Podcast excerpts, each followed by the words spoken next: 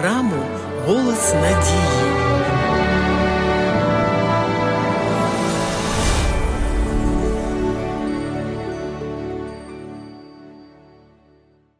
Історія реформації, як відомо, почалася 31 жовтня 1517 року, коли Лютер вивісив на дверях церкви у Віттенберзі свої знамениті 95 тез.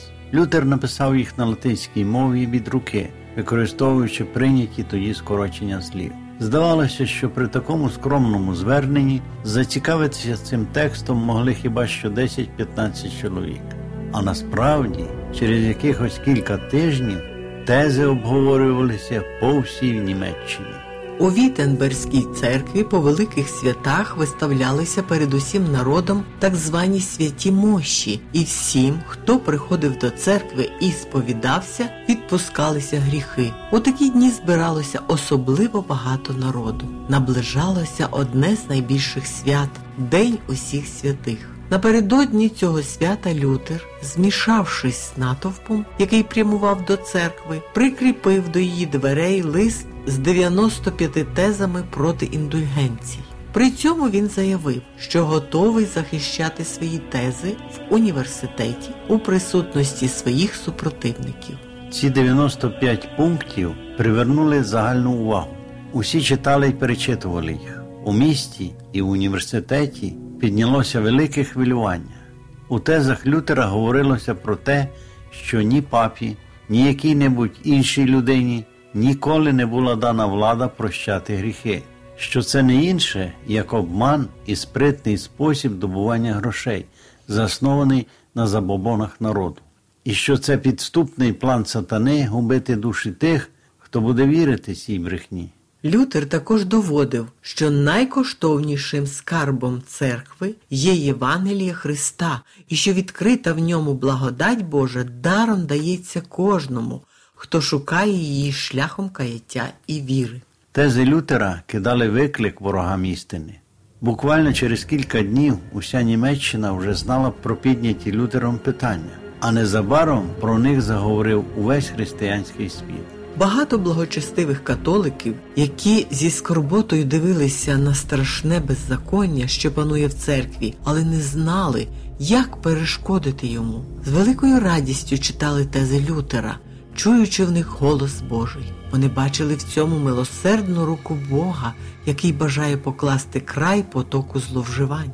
Деякі звинувачували Лютера у зайвій поспішності та гарячковості. Інші вважали, що він діє не з волі Божої, а керується гордістю і напускною сміливістю. «Хто не знає, – писав Лютер у відповідь, – що людина, яка висуває якусь нову ідею, найчастіше має вигляд зверхника, тому його неминуче звинувачують у порушенні спокою. Чому Христос і всі інші мученики були вбитими? Тому що на них дивилися, як на тих, котрі знехтували мудрістю того часу, адже вони сміливо висували нові ідеї, не порадившись при цьому смиренно з прихильниками існуючих традицій і понять». І ще він писав: «Те, що я роблю, буде здійснено не людською мудрістю, але з волі Божої. Якщо ця робота від Бога, хто може зупинити її? Якщо ж це не від Бога, хто зможе просувати її вперед? Хай не моя воля, не їхня і не наша, а твоя нехай станеться воля, Отче Небесний». Хоча Лютер у цій роботі був керований Духом Божим, йому прийшлося пережити найсуворішу боротьбу. Подібно могутньому потоку обрушилися на нього закиди ворогів, неправильне тлумачення його намірів, несправедливі оцінки як його особистості, так і його вчинків. Усе це разом взяте не минуло безслідно. Він був упевнений в тому, що керівники народу як у церкві, так і в навчальних закладах з готовністю об'єднаються з ним разом у справі реформації. Серце Лютера наповнювалося радістю і надією, коли він чув слова підбадьорення від високопоставлених осіб і бачив, що вони розуміють його. Він вірив, що для церкви зійде зоря нового дня. Але незабаром і ці заохочення перетворилися в закиди та осуд. Багато державних і церковних сановників були переконані в істинності тез Лютера, та дуже скоро їм стало ясно, що з прийняттям вчення Лютера їх неминуче очікують великі зміни. Просвітництво і реформа в народі фактично означали підрив всевладдя Рима. Було ясно, що скоро вичерпаються щедрі надходження в його скарбницю. Більш того, вчити народ самостійно думати і діяти, вчити бачити в Христі єдину надію на спасіння, означало розхитувати існуючі тоді релігійні порядки, що зрештою підривало б авторитет цих сановників. З цих міркувань вони відмовилися прийняти шлях пізнання, запропонований ним Богом. Часом Лютер, розмірковуючи про свою долю, помічав, що він один чинить опір сильним світу цього. Іноді його долали сумніви, чи дійсно Бог веде його до того, щоб чинити опір владі церкви. «Хто є такий, – писав він, – щоб чинити опір папській величі, перед якою тремтять земні царі? Ніхто не знає, скільки я вистраждав у перші 2 роки і в якому розпачі перебував». Але він не був приречений на повне розчарування. Коли зникала всяка людська підтримка, тоді він дивився тільки на Бога і навчився зовсім покладатися на його всесильну руку. Якщо вороги Лютера посилалися на звичаї і традиції, або ж на постанови і авторитет папи, то реформатор звертався до Біблії і тільки до Біблії. Розгнівані раби формалізму і забобон не могли спростувати докази, взяті зі Святого Письма, тому жадали його крові. «Єретик!» – кричали римські ревнителі. Дозволити цьому страшному єретику жити хоча б 1 годину означає зрадити справу церкви. По ньому плаче шибениця.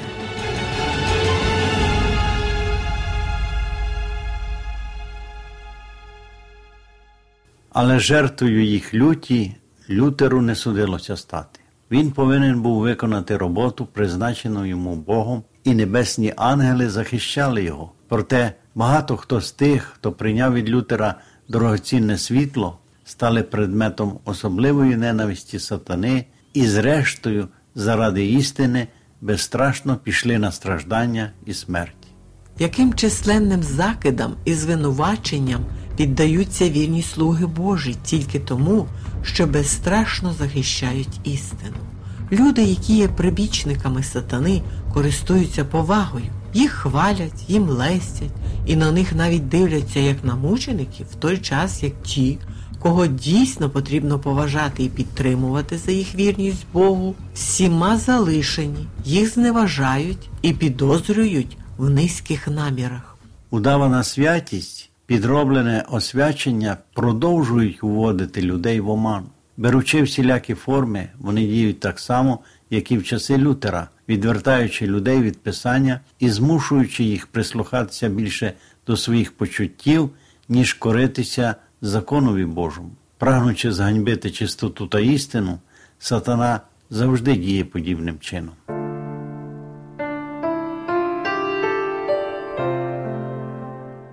Шановні слухачі, якщо у вас виникли питання до даної теми, ви можете дзвонити на гарячу безкоштовну лінію з будь-якого мобільного оператора за номером 0800 30 20 20. Повторюю, 0800 30 20 20.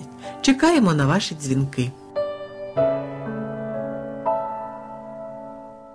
Лютер писав, звертаючись до свого однодумця: «Ми не доб'ємося розуміння Святого Письма ні посиленими заняттями, ні напругою свого інтелекту, бо єдиним тлумачем Слова Божого є сам автор цього слова.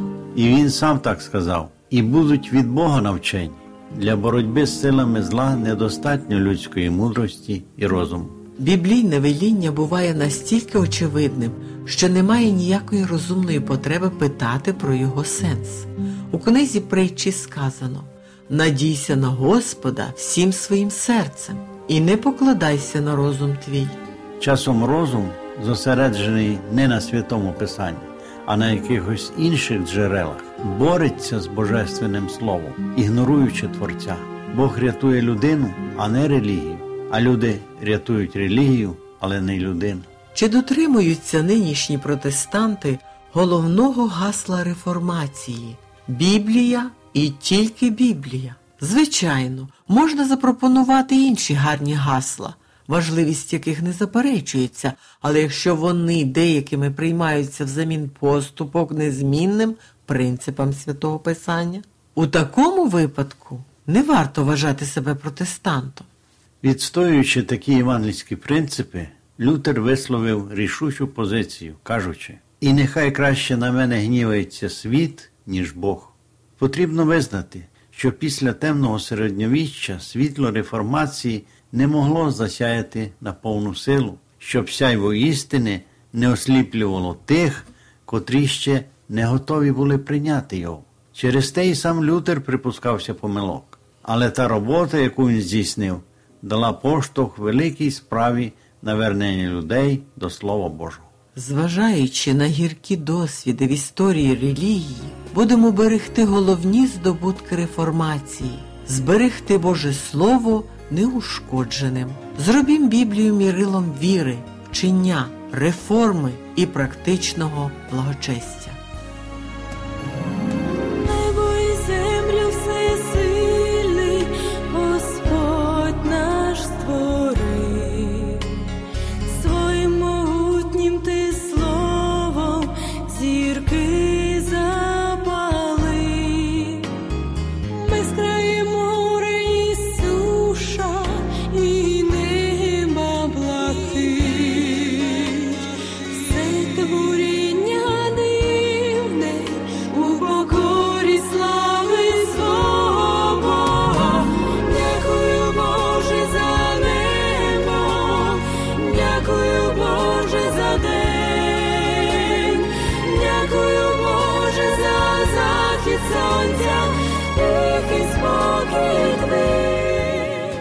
Шановні слухачі, Школа Біблії завжди має для вас добрі новини. Пишіть нам на адресу: місто Київ, 0471, абонентна скринька 36, Голос Надії. Або дзвоніть нам на безкоштовну гарячу лінію з будь-якого мобільного оператора за номером 0800 30 20 20. Чекаємо на ваші дзвінки. Сьогодні з вами були Іван та Агнеса Чернички. До нової зустрічі!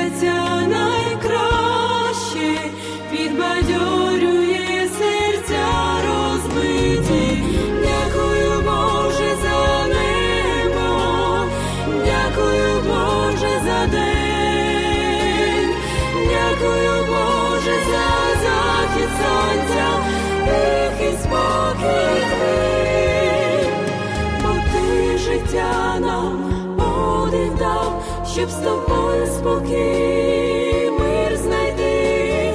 Дякую, Бог, за все прощаючу любов.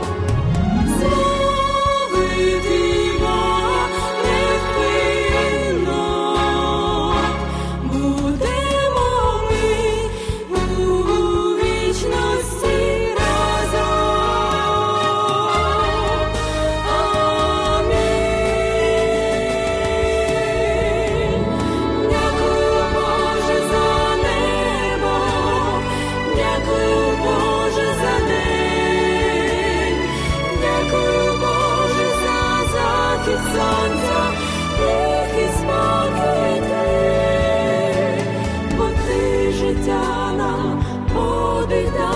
Щоб з тобою спокій ми